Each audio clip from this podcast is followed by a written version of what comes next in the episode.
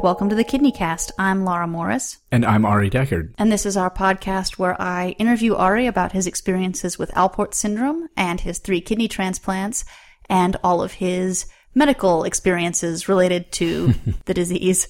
Last week we talked about probably your worst medical experience Yeah. and the failure of your second transplant. And actually, this week we're going to take maybe a little bit of a well deserved break from that, but a little Yeah. bit of an unplanned one, because instead of continuing the story chronologically, what we're going to do instead is talk about the Alport Syndrome Foundation family meeting in New Jersey that took place this weekend as we were recording. Um, last week, as you were hearing this, we just got back and we thought we'd like to talk about that instead because it was kind of a big experience related to Ari's Alport syndrome. Yeah. So, Ari, I think first, why don't you just tell people what this meeting was? Okay. Uh, the Alport Syndrome Foundation started doing these family meetings recently, within the last year or two. I've heard about them in emails. This was, I think, the third or maybe fourth one this year, and it was the one that was on the East Coast.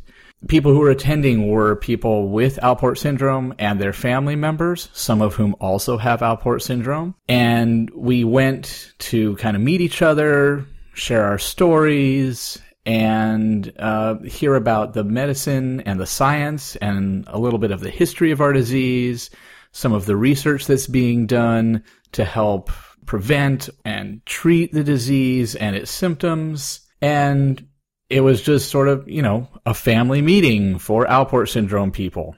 And this was a really amazing experience, really interesting for both of us, but I think for you especially, Yeah. Because in the first episode of this podcast, I asked you, have you ever met anyone outside your family Right. with this disease? And you said, nope. Yeah. And after this weekend, that is emphatically not true. Yeah. Yeah. I mean, that's still a thing that I'm kind of adjusting to. I'm really used to being the only one. Um, because, you know, other than my mom and me, that's it. And we're very rare. They repeated a statistic I heard many, many years ago, I think, that they estimate there's about, but probably no more than 30,000 people in the United States with Alport syndrome.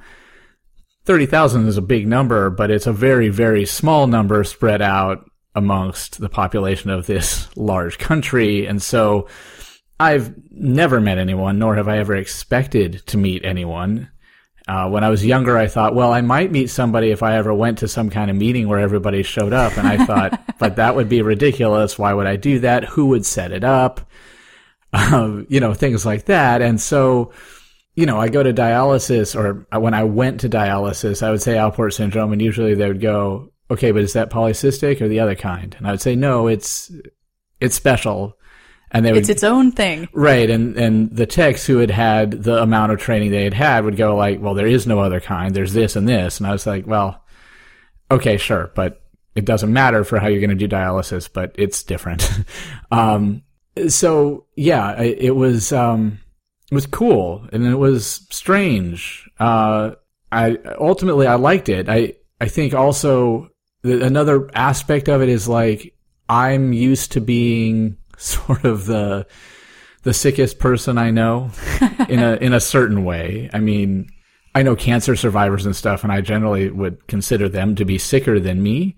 But in general, you know, anytime I'm talking to somebody and they're like, "Oh man, you know, I have this this issue or that issue and you know it's a real issue and i i completely sympathize and maybe it's something i've been through or not but there's a part of me occasionally that gets a little competitive internally that says like well i mean you know i could start playing my misery cards and I- you know I, I don't want to and i usually i don't because that would be a crummy thing to do but i'm used to kind of knowing that whatever you're going through, I either have gone through it or I've definitely dealt with something worse. And, you know, that, that makes me compassionate and understanding. And often, um, like I said, I may literally have had that same thing, but, but, you know, not often. And usually like the worst things nobody has experienced. And so here I walked into a room and I saw, um, lots of other people wearing hearing aids, which is an unusual experience for me, even in an audiologist's office. When you're in a doctor's office, some people talk to each other, but I'm not. I'm a little bit shy, and now I have a phone that I play with, or I used to bring a book, and I just kind of did my thing and then went and had my meeting with my doctor. And here there were lots of people, people my age, people younger, a few people older, and lots of kids and teenagers wearing hearing aids. In some cases, they've got really cool colors now they didn't have when I was a kid. Uh, I don't know if I would have been into that, but uh, these kids were, and that was neat. I, I, saw all of that, and then there's other people who have dialysis fistulas, or decided to do peritoneal, or are trying to make a decision for in the next year or two. I'm probably going to be on dialysis. What kind should I do? And you know, that's never been a question that's come up for me uh, from somebody else. You know, all those kinds of things are really hypothetical. Um, you know, I know, or in the past, I knew that there were other people with Alport syndrome, but I never met them and I never really expected to. Not that I was avoiding them, but I never expected to meet them because you're not just going to bump into someone on the street and go, Hey, secret Alport handshake. And so it was really neat and it was kind of, I guess, I don't know, touching is really the wrong way to say it, but I am not often a joiner of groups. Um, even though, like, as a teacher, I, I emphasize teamwork and cooperation so much. It's very important to me. And I, I think it's something that I'm pretty good at collaboration and teamwork and, um, being on board and working with other people and those, those kinds of things. But there have been a few occasions in my life where I arrive somewhere, whether it's like a physical arrival or a more of a, I don't know, emotional or mental arrival, and I realize, oh, this is my place. Uh, I have a version of that feeling almost any time I arrive at a rehearsal. Mm-hmm. These are my people because especially now as an older person, I'm not in college hanging out with the same music people all the time. And as an adult, you're doing other things. You know, well, I had my job and then I was talking to my spouse about this and then I needed to catch up on bills and then, well, I farted around on Facebook for an hour and then, oh, now I have rehearsal and now I'm with my music people. Um, I didn't say practice in there, but that's also in there too. And so, uh, yeah, every time I've arrived at rehearsal, it's like, oh, here I am with my music people. And I did not expect to have that kind of feeling in this room or rooms this weekend where I went, oh, I'm part of an us. I wasn't expecting to feel that. Mm-hmm. But I did. And I, I'm sort of throwing out ideas and feelings, I think, in a, I hope in an organized way. But there's this other aspect too, where I'm older now.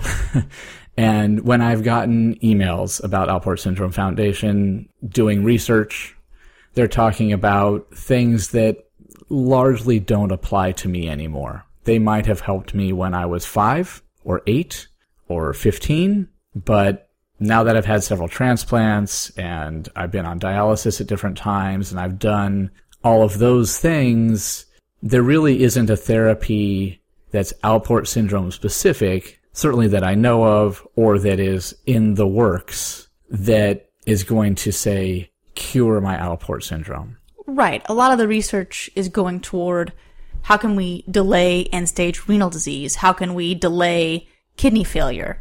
Exactly. And for you, that's all already happened. You, yeah. You, you've had these transplants, like that's in the past. Yeah, going back, you know, 20 or more years at this point even if you cure my Alport syndrome, well, I, I have a transplant that works. I already have working kidneys, but I have lots of the things I have are what are called comorbid with Alport syndrome and end stage re- renal disease after so many years of all of those things.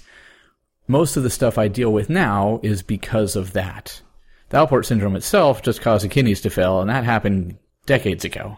And so when I have read about, oh, we're doing this research for kids, I go, oh, good. Well done. So those hypothetical kids out there that have Alport syndrome, boy, I am really glad I would think to myself that they might not have that much Alport syndrome. Or that instead of having to have a kidney transplant when they're 19, it might be when they're 30. That's amazing. That shifts all kinds of things. That means going to college without having this stuff right in the middle of it, you know, that, that means a lot of really, really good things. Right. It means people in the future will have an easier time than you did. Yeah. And I love that idea. But it's also hypothetical people.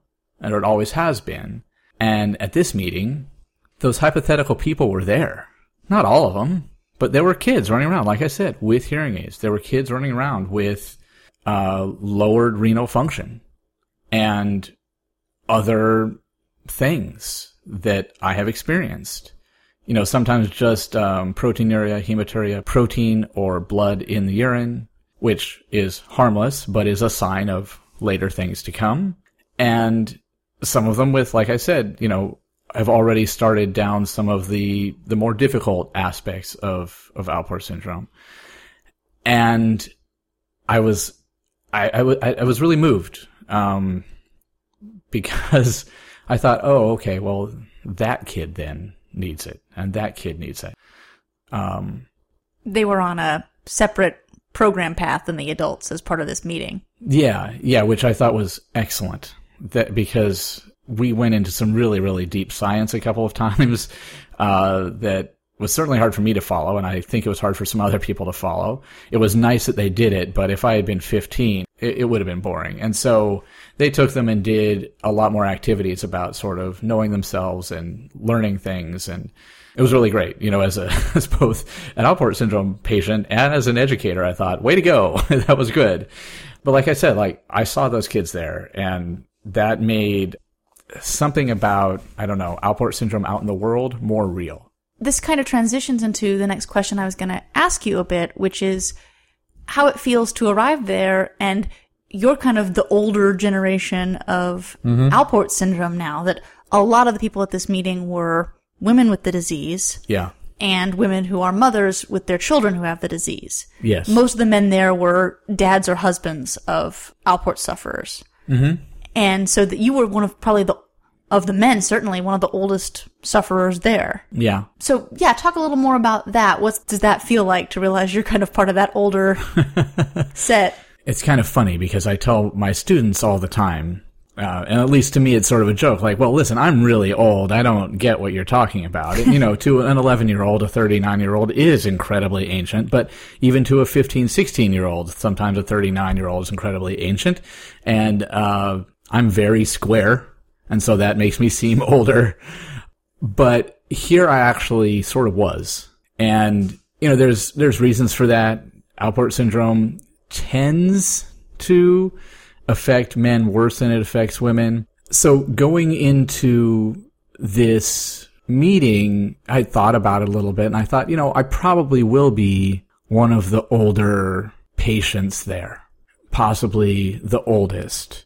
And I think in my like male centric view, I was thinking, you know, definitely the oldest because I forgot that maybe women might have Alport syndrome and be there and have, of course, lived longer than me, which I'm embarrassed to admit, but is at least a little bit true. But the fact is that Alport syndrome, despite the fact it was basically discovered and identified in like the 20s, wasn't really a focus of any kind of real research for the most part till like the late 70s and into the 80s. And then, of course, now there's more going on. And I was born in the late 70s. So before that, before people could really know exactly what it was and maybe do something about it, because transplant medicine and dialysis medicine also wasn't really good. It was in its infancy in a way for several decades during that time before I was born. Uh, Alport syndrome tended to kill patients before they reached adulthood or about their 30s or 40s. And so they would not be around now, especially generally speaking, um, male patients. So I, I kind of knew all that and I thought, well, I'm likely to be one of the, the older people, but I was actually a little bit surprised that as far as I know, there were only three adult men who have Alport syndrome at the meeting. Um, and I'm older than one and younger than the other. so, uh, I, I don't, I was going to say that was neat. It's, it's not neat, but it was a little bit expected, but then it was also a little eye opening for like my sort of theoretical calculations to be true. Like, oh yeah, really, there's just not, not a lot of men my age with Alport syndrome made it this far. And may, you know, there's other things about attendance and other things and, you know, it wasn't like we had some kind of international meeting and maybe the, the numbers would be different where if everybody was required to go or stand up and be counted, but, um, that was noticeable to me at least. Yeah, and what was noticeable to me too, we talked about this a little bit, but a lot of the research that the foundation is funding for understandable reasons is to prevent the things that already happened to you in your life. A lot of the things that we already talked about in the podcast. Kind of all this research is focused on episode two, you. a little bit, yeah. But a lot of the people there are concerned about. I remember somebody saying, okay, but what if it happens? Mm-hmm. And it was unclear what it means, if it is renal failure or if it is just the bad stuff. Right. But a lot of people's concerns and fears and preparation is to go through what you've already been through. Yeah. It, uh, th- that was an aspect where I felt like I'm really glad that I'm doing this. I mean, this is just a pure coincidence of timing. We decided to do this kind of for our own reasons and the timing just is what it was. But a few people we met have listened to this. So hi. hi everybody. Uh, and they, at least some people said, oh, it was really interesting and it was helpful. And that was really, really gratifying because that's the whole point. Cause, you know, we're not trying to make money off this. We're not gonna. I've made negative dollars from Right. doing this podcast. we are making, um, yeah, monopoly money on this. So, uh, that we had to print ourselves.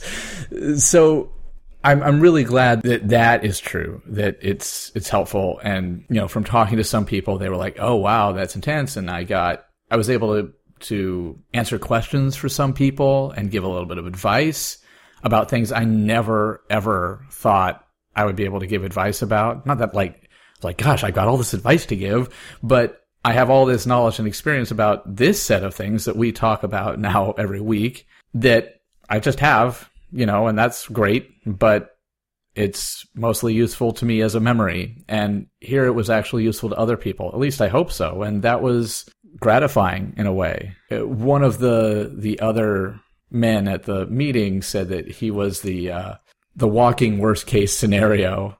And I kind of felt like, oh yeah, me too. um, you know, that a lot of things like the last episode that we did that have happened to me that I've experienced are unusual to say the least and really, really unlikely to happen. They are like a worst case situation or maybe not worst case. That's horrible, but pretty bad case scenario. I, I, I hope that like by hearing, well, it could be worse or this is a thing that could happen that other people can kind of get, get an idea that they're probably not in for this. They're probably in for a much easier version of this, if just because the medicine is better, and also maybe because you heard this and we're like, okay, hold on, I recognize this from what Ari said. Let's make sure we ask this question. Yeah, I was thinking about that too, talking to people who are concerned, you know, and asking questions. What's going to happen? What might happen? Right. And then thinking about the episode we recorded, the, like the thing that if people go to our feed for, for the most recent episode is going to be, and thinking, you know, I want to tell people compassionate stories and hopeful stories. Yeah. And Ari is okay. And Ari is okay. Mm-hmm. But I also know, like, oh man, bad things happened to Ari, and you know, bad things might be in store for some of these people. Mm-hmm. And they certainly are afraid of that. And Yeah. that made the weekend really intense. Mm-hmm. Mm-hmm. Yeah, it really, I was going to say constantly intense. And it, it's a thing where like, I think part of the purpose of the meeting, and I, you know, I can't speak for the organizers, but at least for me, part of the purpose of the meeting was to get for, more information for myself and, you know, learn some other people's stories and see what they're going through because I'm always happy to listen to what somebody else is going through. And also, hopefully, that people can listen to what I have dealt with and see, you know, we can do that. But also at the same time, there are a lot of people who are at the very beginning. You know, when we all kind of introduced ourselves, there were a lot of people who were saying, my child was diagnosed six months, 18 months, two years ago. And I think, wow, Because I was diagnosed like 30 plus, 35 years ago. That's a long time. There's a really big space, a whole pretty much regular lifespan of stuff ahead of you. And the parents are understandably terrified and the kids are scared too because sometimes they're getting good information from their doctors and sometimes they're getting incomplete information from their doctors. And this is going to sound terrible. I was a little jealous sometimes. Be- yeah, me too. Um, because as scared as so many people were, and boy, boy, do I get why. I can't, I can't imagine. I mean, I can imagine, but I think I'm terrible at it. At, at being a parent and getting this diagnosis that means you know, you start hearing words like dialysis and then you go, well, I don't even know what that is. And you Google it and oh my goodness, that's terrible. And like transplant. I mean, everybody's heard of a transplant. That sounds terrible. And the way the media portrays transplants, yeah, you know, it's not great. And maybe there's other stuff and it's expensive. And oh, by the way, hearing aids, you know, hearing aids, those are expensive and they like maybe mark your child as different and they might interfere with your child's education. Like there's so many things that are so terrifying and all of those things are like basically in my past or part of my present, but have been for so long that I'm used to them. And still, and like I said, this is, this is terrible of me. A little bit of me was jealous. And I was jealous because it's 2016 and the Alport Syndrome Foundation exists and it's becoming more robust every year. They have funding that they are raising and money that they are giving to organizations that are doing research, companies that are doing research to develop therapies that may delay onset of symptoms. And that's, that in itself is amazing. And there's all kinds of things like that going on. You know, just transplant medicine is so much better now than it was when I had my first transplant. I know that personally from having had three over 20, well, over like 15 years. But the transplants that these kids may have in their future are going to be even better, even easier. They might be 3D printed. They might be 3D printed. They've been working on uh, so-called xenotransplantation, where you basically raise a pig with your DNA, and then that pig has your kidneys and other organs in it. You know, mad science stuff that's really cool and you know yeah, perhaps it, creepy, but also cool and yeah, ACE inhibitors, which are the new recommended treatment for mm-hmm. people diagnosed with Alports that can delay the scarring of the kidneys and the failure of the kidneys for many years. Like people, you know, you lost your kidneys when you were 19 and this could delay it into the 20s or 30s. And that's, that's going to be the reality for these kids. That's not the future. That's what they already can give them. Yeah. Yeah. And yeah, I, I completely understand what you're feeling or it feels terrible because you feel so relieved and happy for these children and for their families. And also that bittersweet feeling like, oh, Ari missed that by 10 years. you know, Ari's mother missed that by 10 years. Well, probably more for both of us, but yeah, exactly. And uh, the other component, other than these sort of physical, real medical truths that exist, is that as much frustration as I heard on both days of the conference from a lot of people about the amount of information or the kind of information they were being given. Everybody in that room who had Alport syndrome, I'm pretty sure this is true, had been told you have Alport syndrome definitively. And definitively in meaning that almost everyone had like a genetic blood test that had been done that says this is Alport syndrome. You have a mutation on this specific gene, which means you've got Alport syndrome. And my parents didn't have that. And not just you have Alport syndrome, but that means this, this, this, this, and this. And we know that there's multiple kinds and you have this kind. And that means you can expect a course that looks something like this. By this time, usually people have this symptom or this effect.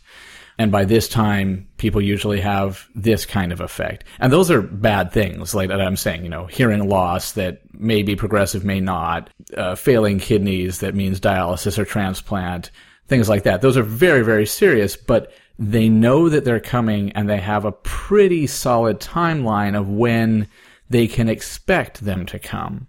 And I did not have that. Yeah, I mean, reading your parents' perspective or hearing from them, I've read some of the Yeah. things they've written on this podcast. I was picturing, oh man, what if they had been in a meeting like this? What if they'd been able to talk to other parents? What if they'd had pediatric nephrologists able to tell them all this information? Right. You know, I think we've touched on it, but this this disease and your diagnosis really ripped your family up emotionally. This is a hard thing and so much of that trauma wasn't about just the health things that you were going through, but the uncertainty and the unexpectedness mm-hmm. and being half in the dark or more the whole time. I would say closer to 80 or 90% in the dark. Yeah. That all the time, especially as a kid. So, you know, episode two stuff like you were talking about, all those times that something was going on with me, we might have a doctor saying, oh, this can't possibly be his Alport syndrome. And we might have another doctor say, well, it might be. And then we have a third doctor who is like, oh, probably, but nothing can be done about it. or calling you a faker. Right, or calling me a faker, and um, there there's plenty of that going on, and that led to me questioning, well, am I really having this symptom? And thinking, no, but I totally am, and it led to my parents questioning me sometimes, not necessarily directly to me, but in their heads. Teachers kind of going, really, can't you just get it together? But you seem really sick, but just get it together. You know, you're a smart kid, and you know, we couldn't tell them anything.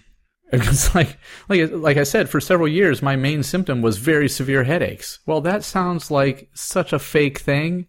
Like headache, stomach ache are the kind of things that kids know. Well, you can't really test it. And maybe you do feel like you have a headache for those 10 minutes or those couple of hours when you don't like that class or whatever. And so all of those things could have mostly that uncertainty could have kind of gotten away if I could have said, or my, my parents really, my parents could have gone to my teachers. I mean, I could have too, but they could have gone to my teachers. They could have gone to the school with a letter from my doctor, or maybe not even a letter, just an actual diagnosis that said, Ari has Alport syndrome. That means this, this, this, and this. It's real. You can Google it. Google, of course, didn't exist then, but now they can do that. And that's not to say that there are plenty of problems and obstacles that they will encounter with individuals or organizations, because those are all out there. But sometimes having just an answer or a diagnosis really makes a difference. And one of the things I wanted to talk to you about was in these various meetings, they had an audiologist come in to talk to people about hearing loss and hearing aids. Yeah. They had a nutritionist come in to Right. talk about kidney healthy diets. Mhm. And one of the things that was expressed a lot in many of these Q&A sessions from parents was real frustration with schools Yeah.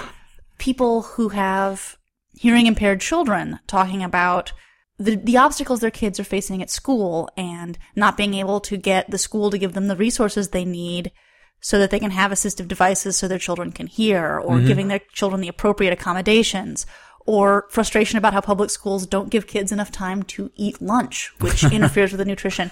Yeah. And so I wanted to ask you, as a person who has this chronic illness, as a mm-hmm. person with a disability, who is also a public school teacher, Yeah. what is that like for you when you hear people expressing those frustrations? Oh man, it was so weird. it was really weird. You know, uh, uh, there's sometimes a thing when you're a teacher and people don't know you're a teacher and they start going, "Oh yeah, the, they just don't understand my kid at school," and they kind of complain. And if you're a parent and your kid's having a problem at school, it's kind of understandably the school's fault. You know, you're frustrated that your kid's not getting the help that you think that they need.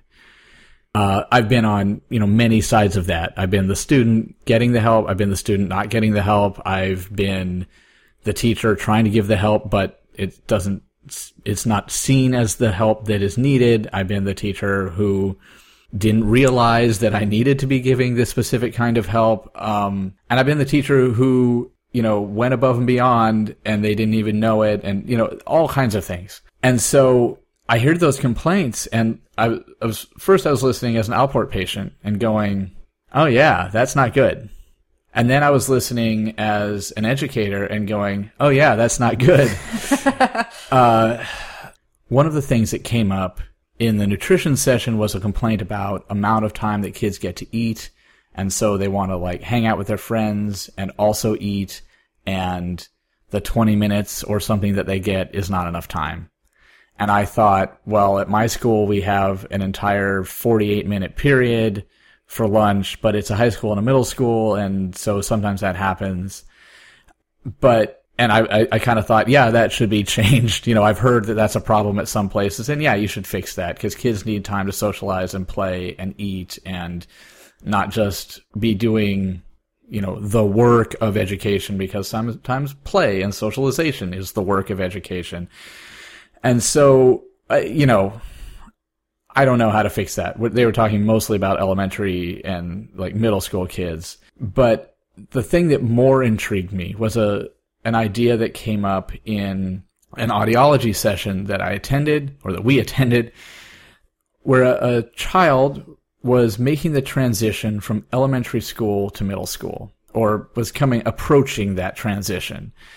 And they had used uh, an assistive listening device, not just a hearing aid, but like uh, what's called an FM device, where the teacher essentially wears a microphone that then sends a signal directly to the child who needs to be able to hear.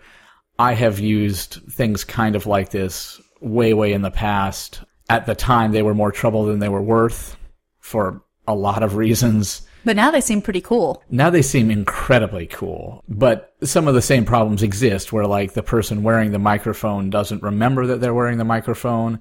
And so they go off to do something else and they leave it on. There was a time for me where we tried it when I was in marching band because I was on the field with over a hundred other students and they would use a megaphone, which kind of distorts the sound anyway and I didn't hear some of the calls. And it's really important to know exactly what you need to do immediately in marching band.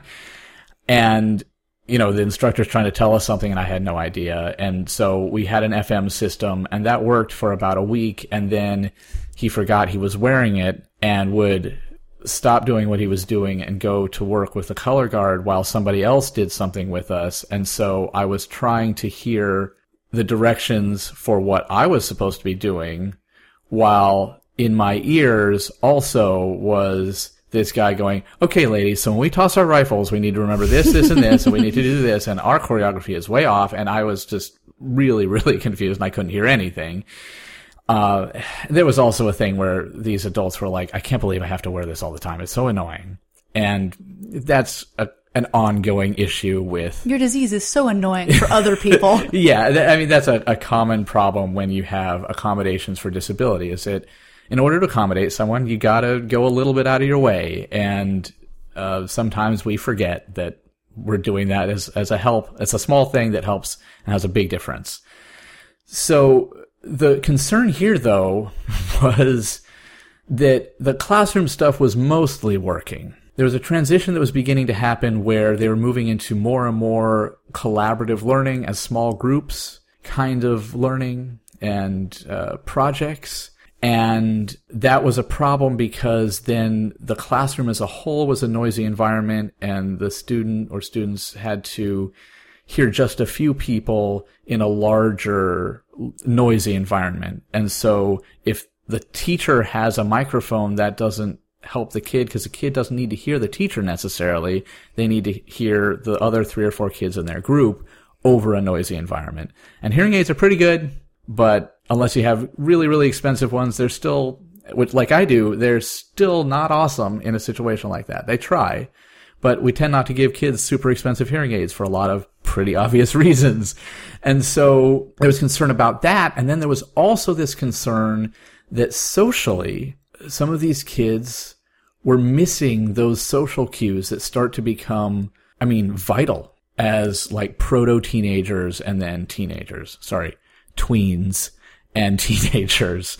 And, you know, when we just think about our own experience, I think we kind of forget how important that was in a certain way. And like as a educator working with kids that age, I forget as I watch them do it, um, that this is a time when social development is probably often more important than some of the content we are teaching. it's really, really important to be able to hear the little whispered aside and to giggle at the right time and to know exactly what's going on always with your friends and, you know, maybe your enemies and whoever else is in that class that's basically your age. Because all of that social strata stuff is the most important thing. It's, it's important like developmentally, but it's also important to the kid. You know, it's really important emotionally that they know and that some of these kids were starting to feel left out and the parents were noticing that they were a little left out. And it wasn't because their friends wanted to leave them out. It was because sometimes it's a little bit more efficient.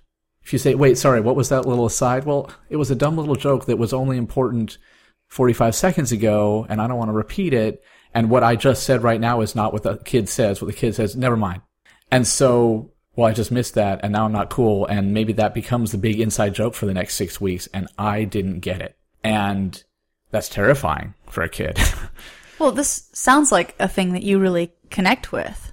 Well, yeah, I, it made me reevaluate a thing about myself because I'm a pretty shy person in a lot of situations. I have grown less shy as I've gotten older, but especially as a a kid in school, including college, but as a kid in school, I was pretty shy. And related to that, I've always considered myself not a loner, but a person who needs his alone time and, you know, enjoys it.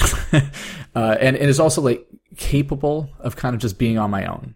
And sometimes I say, well, I'm a pretty independent person. And that's largely true. I'm not a person that I think you would describe as like fiercely independent. And that's why I also don't call myself a loner because I'm not like always seeking to be on my own, but I'm the kind of person who I have long felt often finds myself alone or with a very small group of close friends and is okay with that. And I am okay with that. Um, I'm not super gregarious, life of the party, social butterfly person. I, I never have been.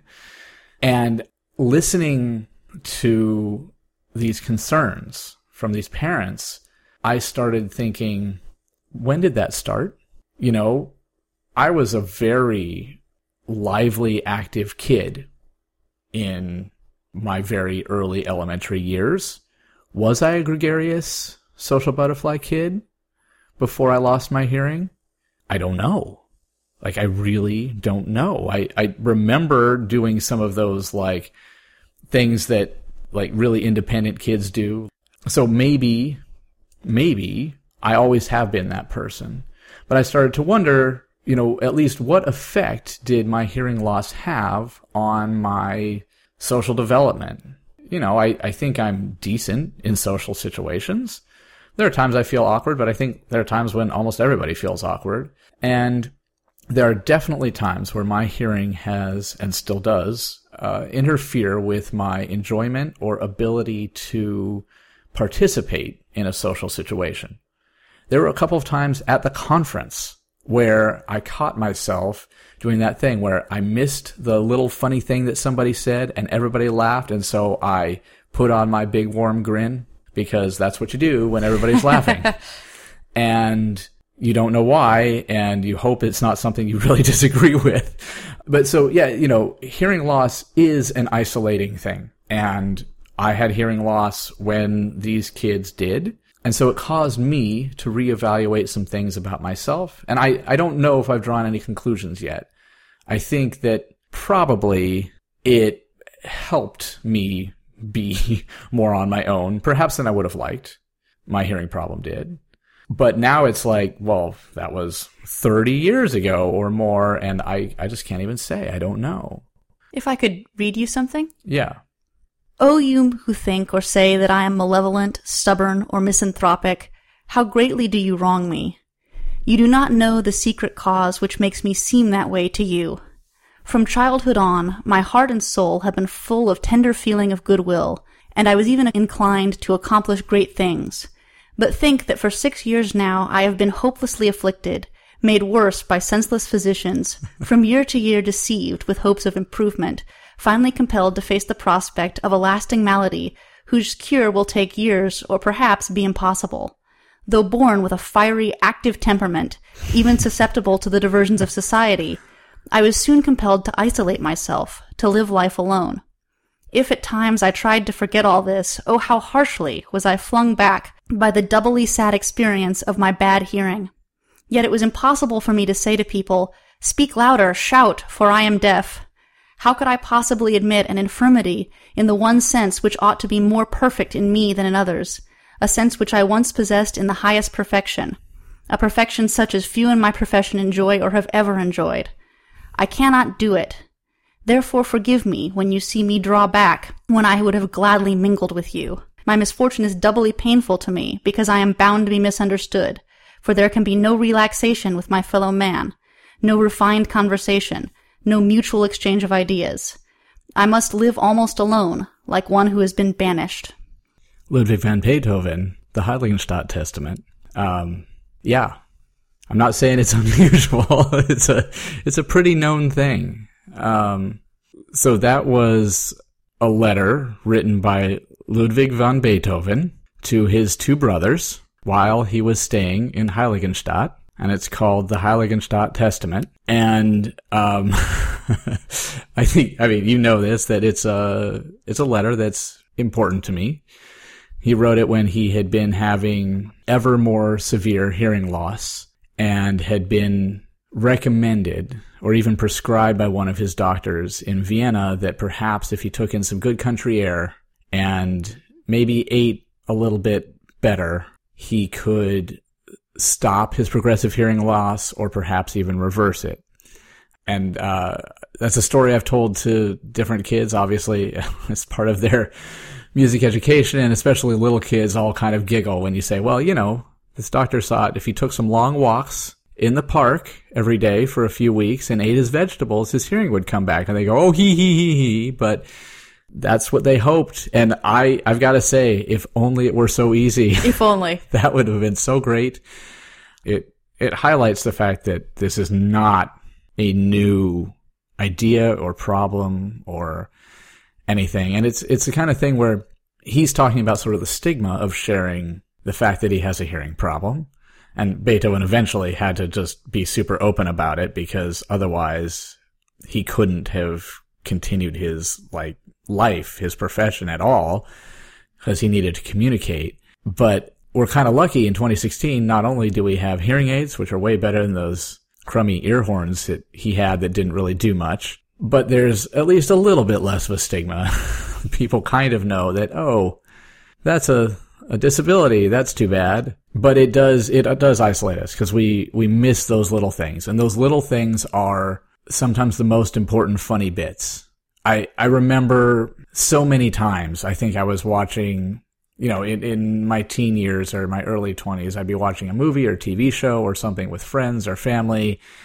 And something would be going on. And often I would have the captions on, but captions are better now than they were then. And so whatever the funny little aside was that somebody would make, I would miss it. And I would say, Oh, what did, what did they just say?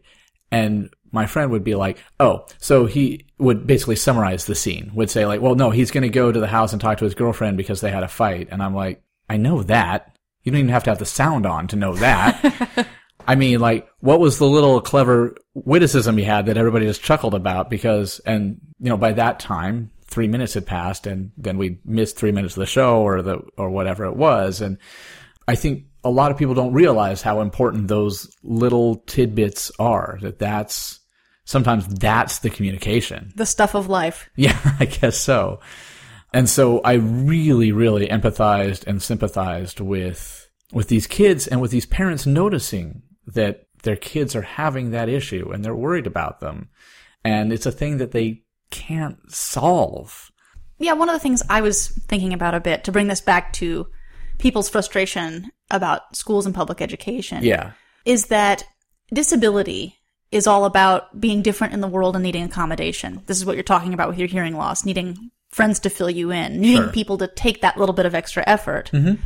And that public schools are a really common place because everybody is entitled to a free and appropriate public education. Yes. Everybody needs to go there, and it's that thing where sometimes they really want one size to fit all because that's the way you can serve everybody, Yeah, it's way easier. but it doesn't. And that and disability is a place where you need that different size, you need that extra effort. Mm-hmm. And so it's kind of the perfect site for all of these problems to come up, these tensions to exist. Yeah, it really is. As teachers, we sometimes get really frustrated like, oh, I've got to have all this, what's called differentiation. I've got to teach this lesson three different ways at the same time because this kid only learns visually and this kid only learns orally and this kid only learns this way. And also this kid has attention problems and this kid has this other thing. And, you know, there's all these different things going on at the same time. And, you know, if they all just sat quietly and I told them the information and they wrote it down, wouldn't that be easier like we used to? And like, yeah, it would be easier for you, but we know more about how people learn and we know more about what's going on with individual people that is not just how they learn sometimes, but a thing that they need or they can't learn. Right. It's about your. It's important. Your very right to exist socially in the world or to thrive in Yeah. society. Yeah, it's not, we don't think it's okay anymore to just say, well, off to the leper colony with you, basically, that everybody should, we want everybody to be part of society as much as possible. And it's a challenge. You know, it's a challenge that each person with a disability or some kind of difference has to take on for themselves, but it's also a challenge for, I would say, the rest of us to be open to at the very least and try to help with. One of the big things that was discussed at this meeting in terms of the science, mm-hmm. and so I think it's a thing that you and I should discuss, even though it's not directly applicable to you, Okay.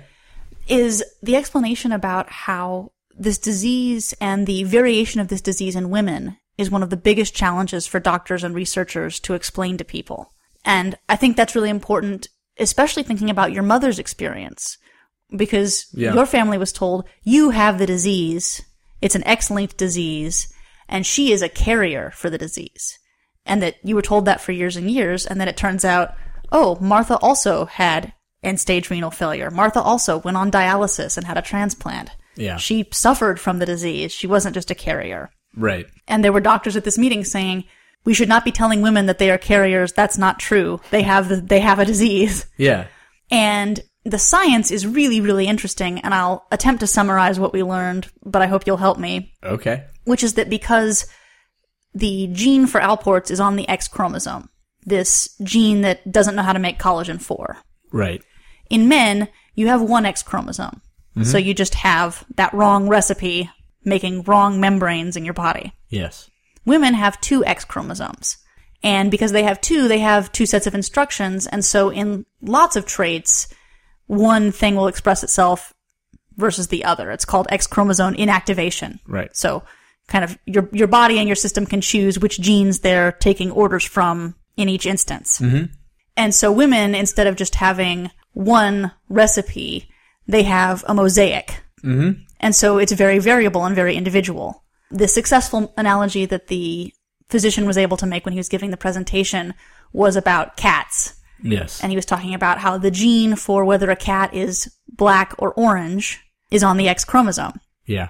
And so male cats, black or orange fur, and it's mm-hmm. expressed on their 1X, which is why all calico cats are female Right.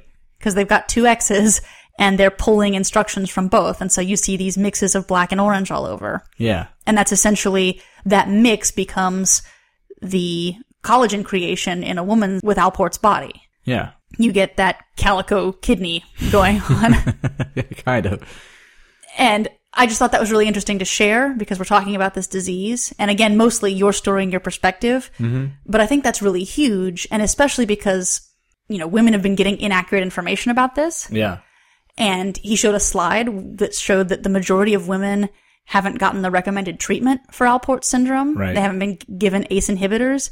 That the need to educate both patients and doctors about this is huge. Yeah. Yeah. I, I will say just sort of from our family history or my family history that for years, once they had said Ari has Alport syndrome, then they also said, and that means he got it from his mother and she's a carrier. They told us all those th- standard things.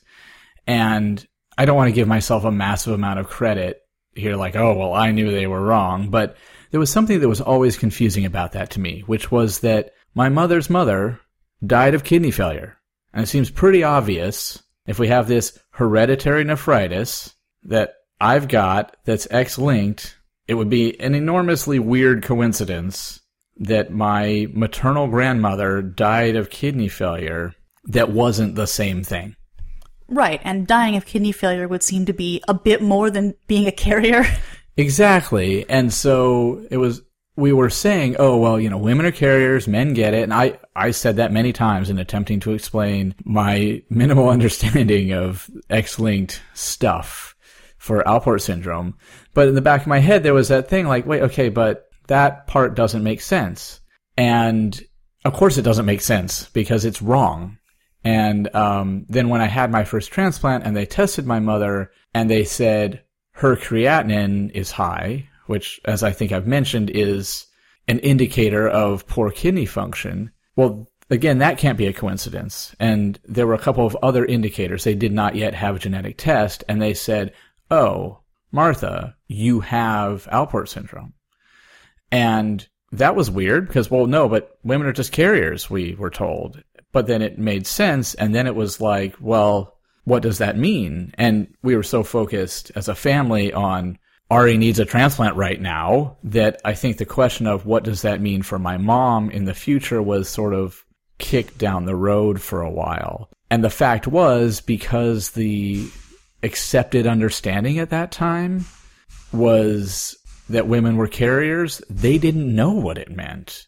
I mean, I think actually now I know that probably there were people who knew, but we didn't know them or know of them. And so they said, well, maybe way later in life, dialysis, probably not transplant. And it was much later.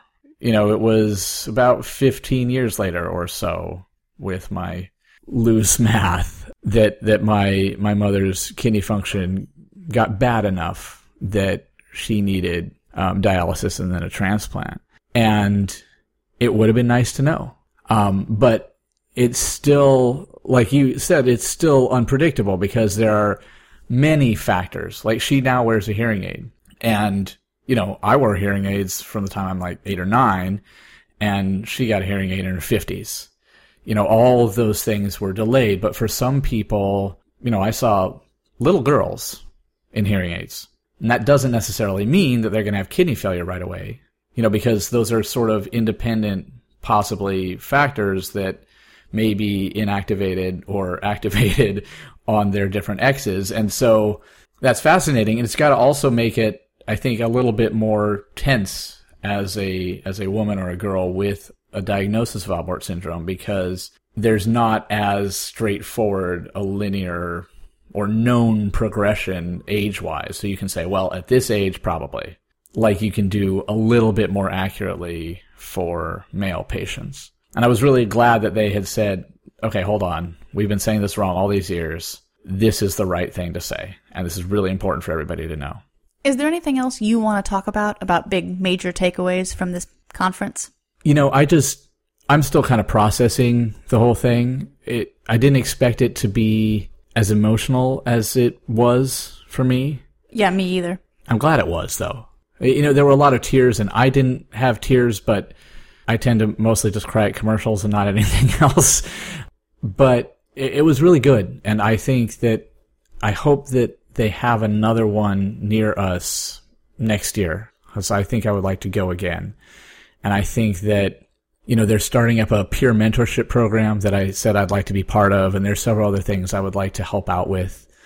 And I'm really glad to do that and to be connected with the, the foundation and with other patients that way. Uh, related to that, we sat at a table with some really cool people that I'm glad I got to meet. A, a very nice couple, um, Michelle and Marcelo, and their their two kids have Alport syndrome and are still navigating that. And I, I hope I was able to give some small advice. Uh, and then I also, we also sat at a table with uh, a man named Tom who was one of the two other men at the meeting who has Alport syndrome, and he's the one who's older than me which uh, really I was kind of surprised at. I think he said he was diagnosed in 77, which is the year I was born. He had his first transplant when he was, I think, 18 in 1984. So his course followed a similar one to mine up to that point. Like we had a transplant at about the same age that at least used to be said was the expected age you have kidney failure as an Alport patient, but his transplant has just worked ever since then. Yeah, for 32 years. 32 years. And that was amazing to me. Um, I was so happy for him. I was excited. It's the kind of thing that kind of, that gives you hope because it's also the kind of thing that doctors tell you. You know, when you're going to have a transplant and you, you always want to say like, well, is this going to be it? And they always have to say, well, we hope, but maybe not and they say like, well, there's here's a few outlier cases where you know the kidney has lasted like 30 years, but often it lasts you know about 16 years, and sometimes it doesn't last for very long. And they're trying to prepare you for everything, but also say like, hey, but there could be good news. You could win the lottery, and uh, he did, and that was way more powerful and exciting than a doctor saying, you know, yeah, there was one guy sometime. And I think that sort of in a nutshell is the power and coolness of having these meetings and having gone. And I wasn't really expecting to encounter that. And there it was. And so, um, that was great. it was really exciting, um, that he, he, uh, has that result and is doing great. So yeah, I, like I said, I, I, we sat with them, you know, we met a number of other very cool and interesting people. I learned that there is a band based in the UK whose drummer has Alport syndrome. That's crazy to me that there's a Yeah. Venn diagram with people who have this rare disease and percussionists, Right. and that intersection contains you and at least one other person. Yeah, yeah, not just not just other professional musicians or like just the the circle professional musicians, musicians with non-noise induced hearing loss is a really small overlap. You know, I don't know if I've said that before here, but lots of times people see me with hearing aids and go, "Oh, drummer, hearing aids, got it. Yep, yep, you banged too loud." And no, I didn't. You know, my hearing aids have always actually provided hearing protection for me. they have compression in some cases, you know, limiters and stuff, and that's not where that comes from. But yeah, that's super weird. And so I'm looking to kind of listen to this band and hear their stuff. I've read some stuff about them. He seems like a really interesting guy and uh, one of the board members of the foundation actually got to interview him when they came to play Madison Square Garden, which means they're kind of a big deal.